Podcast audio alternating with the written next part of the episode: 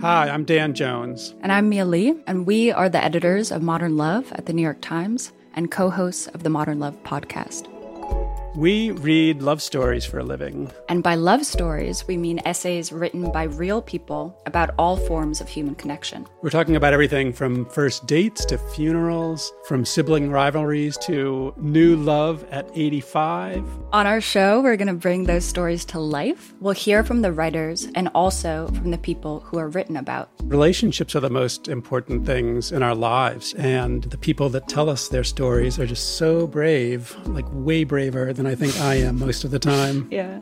They're so honest and so vulnerable. And listening to the stories, I feel like you absorb so much wisdom and you get a sense that you're not alone. You can follow Modern Love wherever you get your podcasts, so you'll never miss an episode. We hope you'll join us. New episodes are out every Wednesday. From the New York Times, I'm Michael Barbaro. This is The Daily.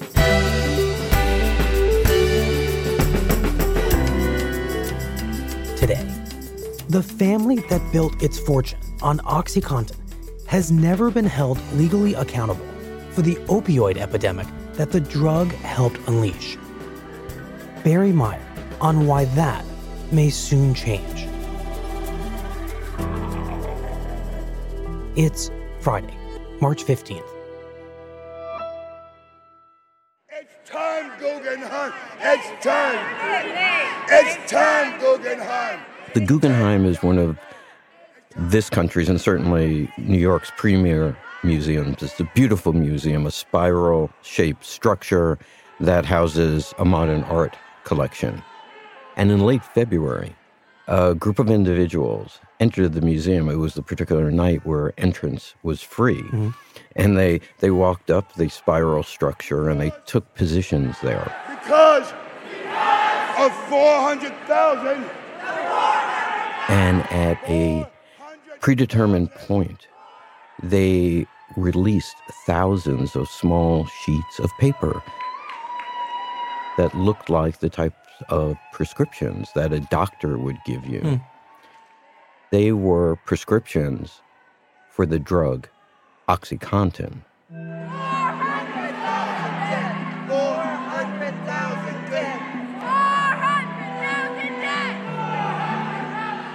OxyContin is one of the most powerful and potentially addicting painkillers ever produced by the pharmaceutical industry. And when these papers fluttered down through the air, they looked like a snow blizzard that settled on the floor. And then a banner was released that said, Shame on Sackler. Shame on Sackler! Shame on Sackler! Shame on Sackler! Shame on Sackler! So, what exactly is this group protesting? Who is Sackler? Well, the Sackler name is best known as a family that are beneficiaries of the arts. Their name is tied to the Guggenheim, the American Museum of Natural History, the Metropolitan Museum in New York, and the Tate in London. And as benefactors of medical schools. The Sackler name is plastered on institutes or schools of medicine at Cornell, Columbia, Tufts, George Washington, McGill, and Tel Aviv universities. They're also one of this country's most secretive families. And part of their secretiveness comes from the fact that their fortune has been made from the sale of OxyContin. The Sackler family owns Purdue Pharma, and their main drug, OxyContin, has made them tens of billions of dollars since it was introduced in the 1990s. OxyContin is at the center of a national opioid epidemic that's killed an estimated 300,000 people since the late 90s. Now, protesters, along with some state officials and plaintiffs' lawyers, believe that the Sackler family should start paying the price for some of the havoc that the aggressive and over marketing of this drug produced. And why are these protesters going after the Sackler family right now, in particular? There has been a uh, almost two decade history of lawsuits against Purdue Pharma as well as other drug companies. But it's only just now that lawsuits are being filed against members of the Sackler family. In particular, one was filed recently by the state of Massachusetts. A Massachusetts lawsuit is the first to name some of Purdue Pharma's owners, eight members of the Sackler family, and other executives, claiming they participated in a deadly and illegal scheme. As a result of this lawsuit and the sort of pre-trial discovery that's going on, there are new documents that are starting to come to public light, which really are showing for the first time the apparent depth of involvement of Sackler family members in the operations of Purdue Pharma. And what exactly do these documents say that the Sacklers knew or did when it came to OxyContin and opioids? Really, up until this time, the company and the Sacklers have been very successful in creating what really is apparently a mirage that this family, while owning the company, were sort of hands off. Mm-hmm. They were not involved in the day to day operations. They did not make significant decisions uh, with respect to how the drug was marketed or sold. And they were shielded from all the nasty business related to the addiction and mm-hmm. abuse mm-hmm. that was occurring around the drug. But what the documents that are emerging now are starting to show is that the Sacklers micromanaged this company. They obsessed over issues like how many sales representatives should be out there promoting OxyContin to doctors, how many times those sales representatives should go to a particular doctor hmm. because they were doing studies that showed the more you send a rep to a doctor, the more they prescribe. They were determining apparently the criteria for how salespeople would be compensated, putting a premium on getting sales representatives to sell the highest dosages of this drug. And as we know, the highest dosages of any opioid poses the greatest risk of potential addiction to a patient and other really serious side effects. I mean, there was even an email written that's come to light by Dr. Richard Sackler, who is a son of one of the founders of Purdue Pharma and the company's one time president, that suggests that he told the company in 2008 that we are going to measure our performance by prescriptions by strength, hmm. giving higher measures to higher strengths. So, what you're laying out here is not just a family that is involved, but a family that is intimately involved with the minute details of how opioids could be systematically prescribed and, in a sense, overprescribed. This was a family that one certainly gets the impression from these documents that was not only counting every pill that was being sold, but making sure that every pill that was sold was the highest strength of that pill because it would bring in the highest amount of dollars. Hmm. And what we know is that the Sackler family was apparently made aware of the abuse of OxyContin mm-hmm. not long after the drug first came onto the market. Which was when? Which was in 1996, well before the company publicly acknowledged that abuse in 2000.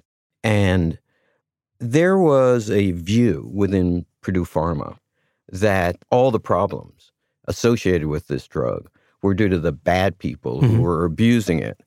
And what we know from these documents is that in 2001, very early in the opioid epidemic, Richard Sackler wrote in an email that is cited in this Massachusetts lawsuit, he said, quote, we have to hammer on abusers in every possible way. Hmm.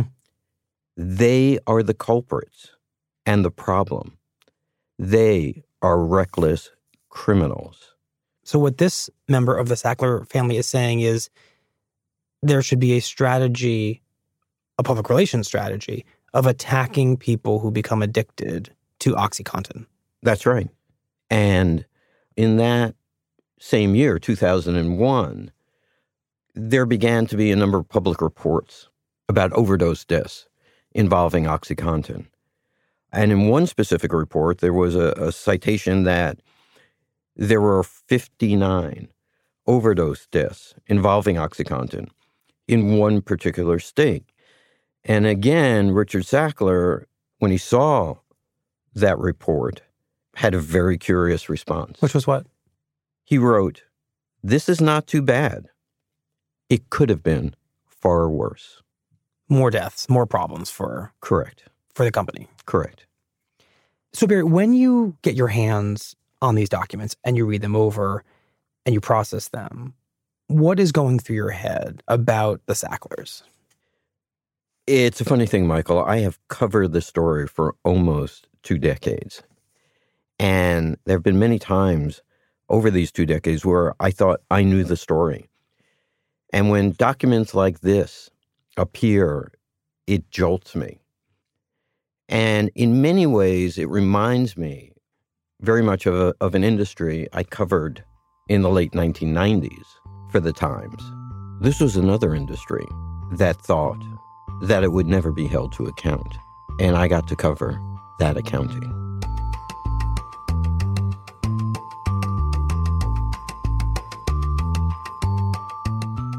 We'll be right back.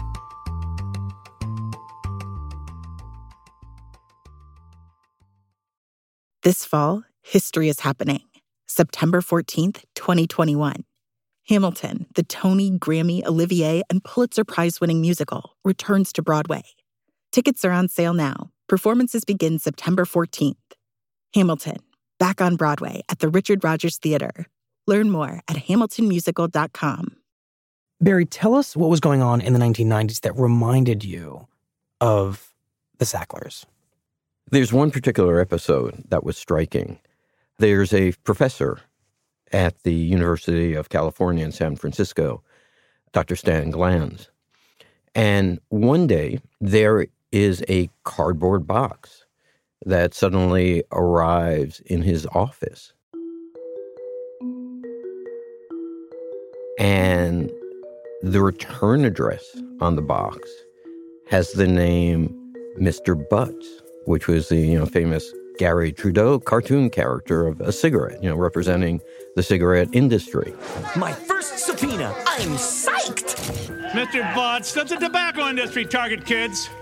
Kids, you gotta love them. I know I do, even though I'm constantly on the go. And why are so many? And when Dr. Glantz opened the box, what he finds inside of it is a trove of what are essentially stolen documents.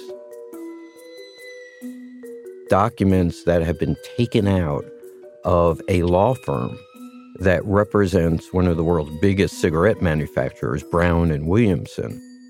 And within this box are dozens of internal memorandum and records showing that this company and other cigarette makers knew that their products were killing their customers.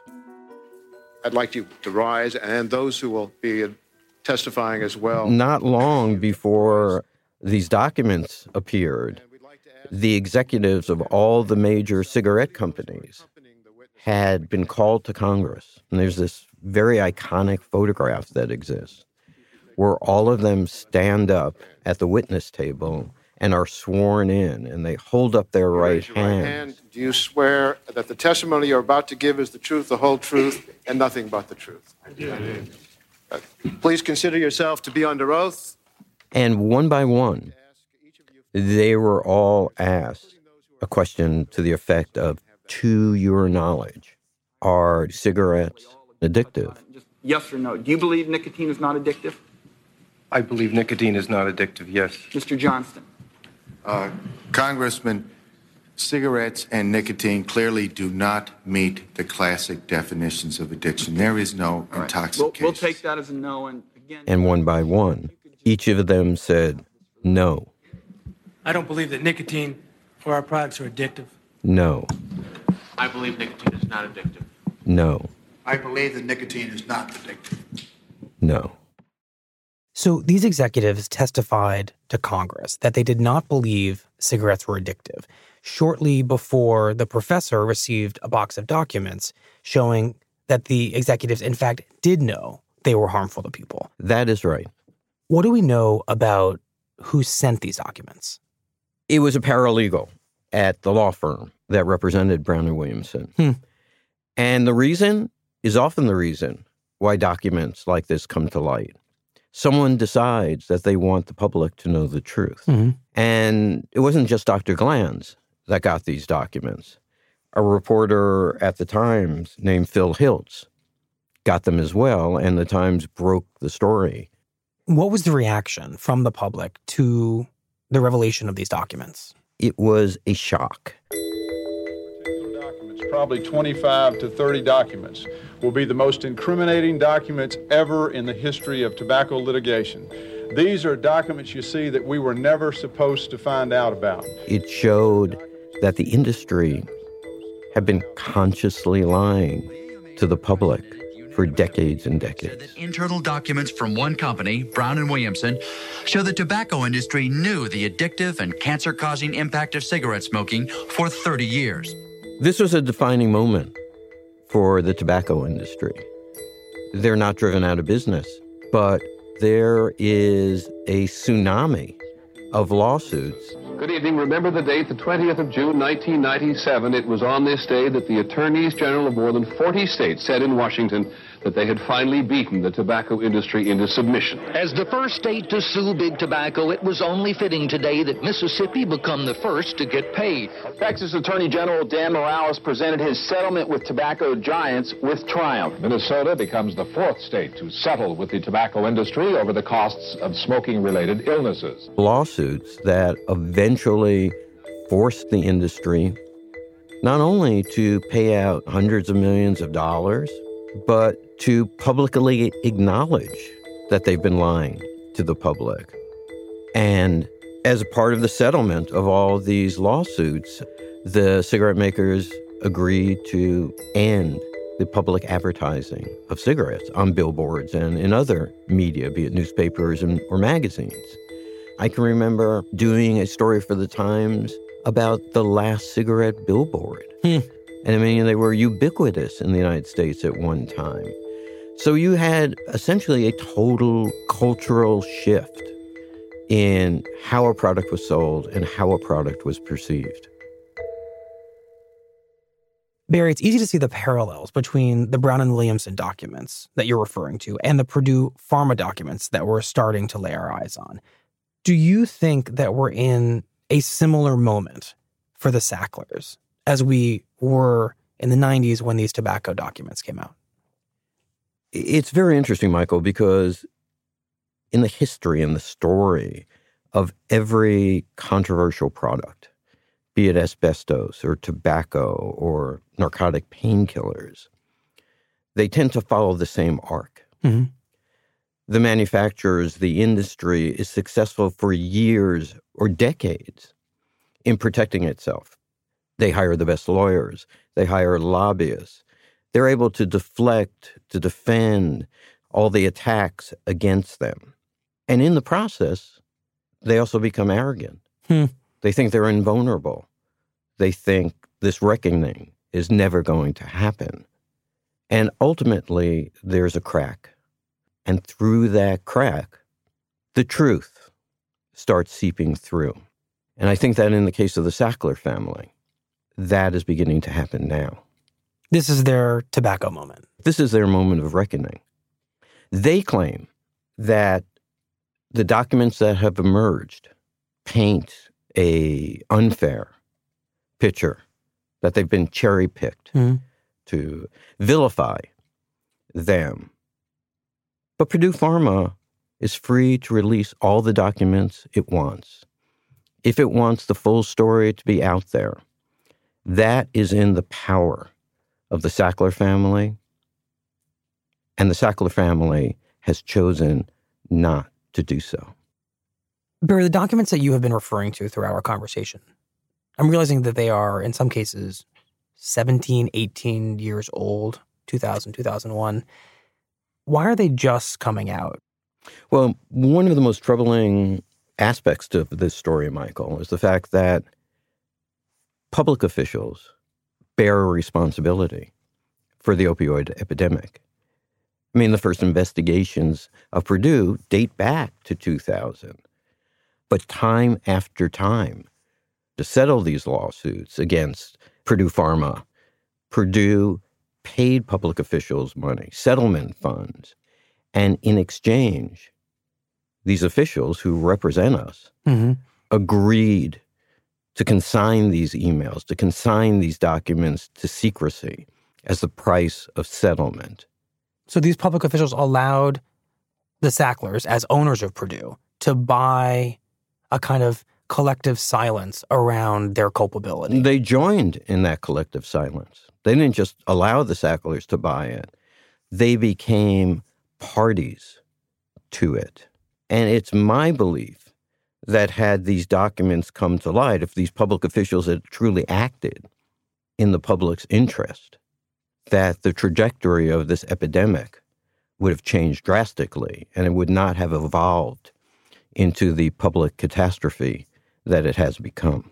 And it's only when these documents are seen by the public and that there's an outcry over them, like there was at the Guggenheim with this blizzard of fake prescriptions, that these public officials are motivated to really do something to stop what's happening. That's right. And ultimately, it's my hope that all these documents will become public Mhm.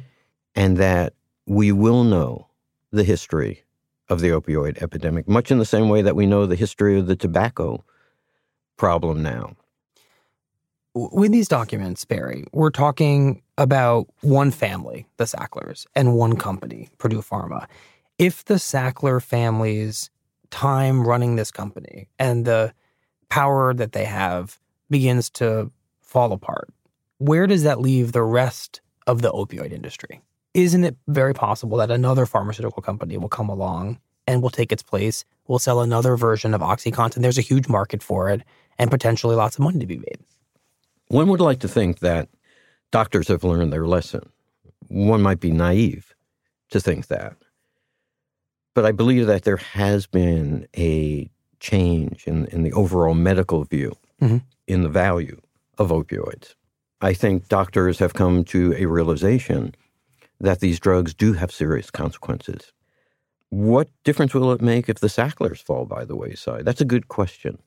What is important, along with the price they pay, the financial price they pay, which to them probably will be minimal given their fortune, is that the truth about them will come out. So that when you or I walk past a museum like the Guggenheim Mm-hmm. and see the Sackler name, or a young idealistic medical student walks into a medical school and sees the name Sackler on that building, we will know who these people are. We will know them for the life they live and the values that they embraced And the drug that they sold. and the drug that they sold. Yes.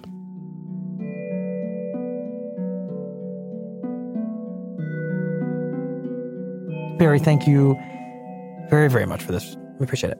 Michael, it's always a pleasure. The Times reports that in a newly disclosed deposition, Richard Sackler repeatedly gave testimony about OxyContin that appears to contradict evidence found by the Department of Justice.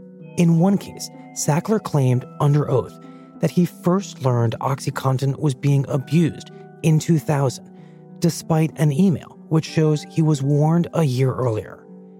Purdue Pharma had fought the public release of the 2015 deposition, which it called, quote, regrettable. Meanwhile, the consequences for the Sacklers continues to grow. Last week, a major hedge fund said it would no longer manage the family's money, as it has for years, because it was uncomfortable with the Sacklers' role in the opioid crisis.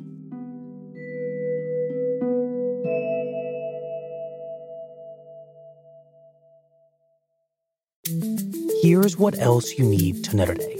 Clearly, what has happened here is an extraordinary and unprecedented act of violence. A gunman who described himself as a fascist has attacked two mosques in New Zealand, killing at least 49 people in what the country's prime minister called one of New Zealand's darkest days.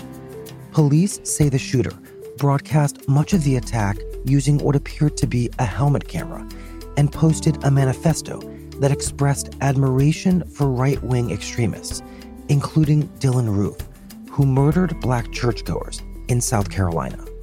Many of those who will have been directly affected by this shooting uh, may be migrants to New Zealand. They may even be refugees here. They have chosen to make New Zealand their home, and it is their home. They are us. And on Thursday, the Senate voted by a wide margin to overturn President Trump's declaration of a national emergency at the southern border in a rare bipartisan rebuke of his domestic agenda that is expected to trigger the president's first veto. Never before has a president asked for funding, the Congress has not provided it, and then the president has used the National Emergencies Act of 1976 to spend the money anyway. Lawmakers in both parties characterized the emergency declaration as a clear case of executive overreach designed to circumvent Congress to finance his border wall. The problem with this is that after a revolutionary war against a king, our nation's founders gave to Congress, a Congress elected by the people, the power to approve all spending so that the president would not have too much power. This check on the executive is a source of our freedom. The Republicans who broke with Trump said they feared that supporting this national emergency, which they called unwarranted, would lay the groundwork for future Democratic presidents to deploy the same tactic to work around Congress in pursuit of their own agenda.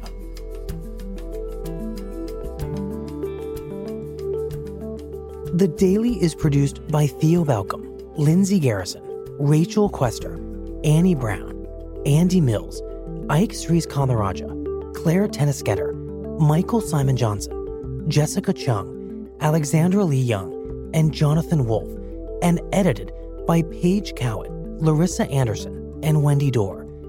Lisa Tobin is our executive producer. Samantha Hennig is our editorial director. Our technical manager is Brad Fisher. Our engineer is Chris Wood. And our theme music is by Jim Brunberg and Ben Landsberg of Wonderly. Special thanks to Sam Dolnick, Michaela Bouchard, and Stella Tan.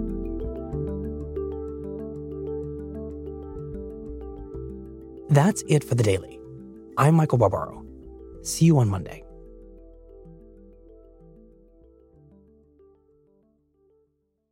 When times became uncertain, Womply pivoted their technology platform and committed to help small businesses and self employed workers get approved for their PPP loan. In just a few months, Womply has helped 1 million businesses across America to secure much needed funding so they can continue to stay open and serve their communities. Womply helps small businesses thrive. Visit womply.com to learn more.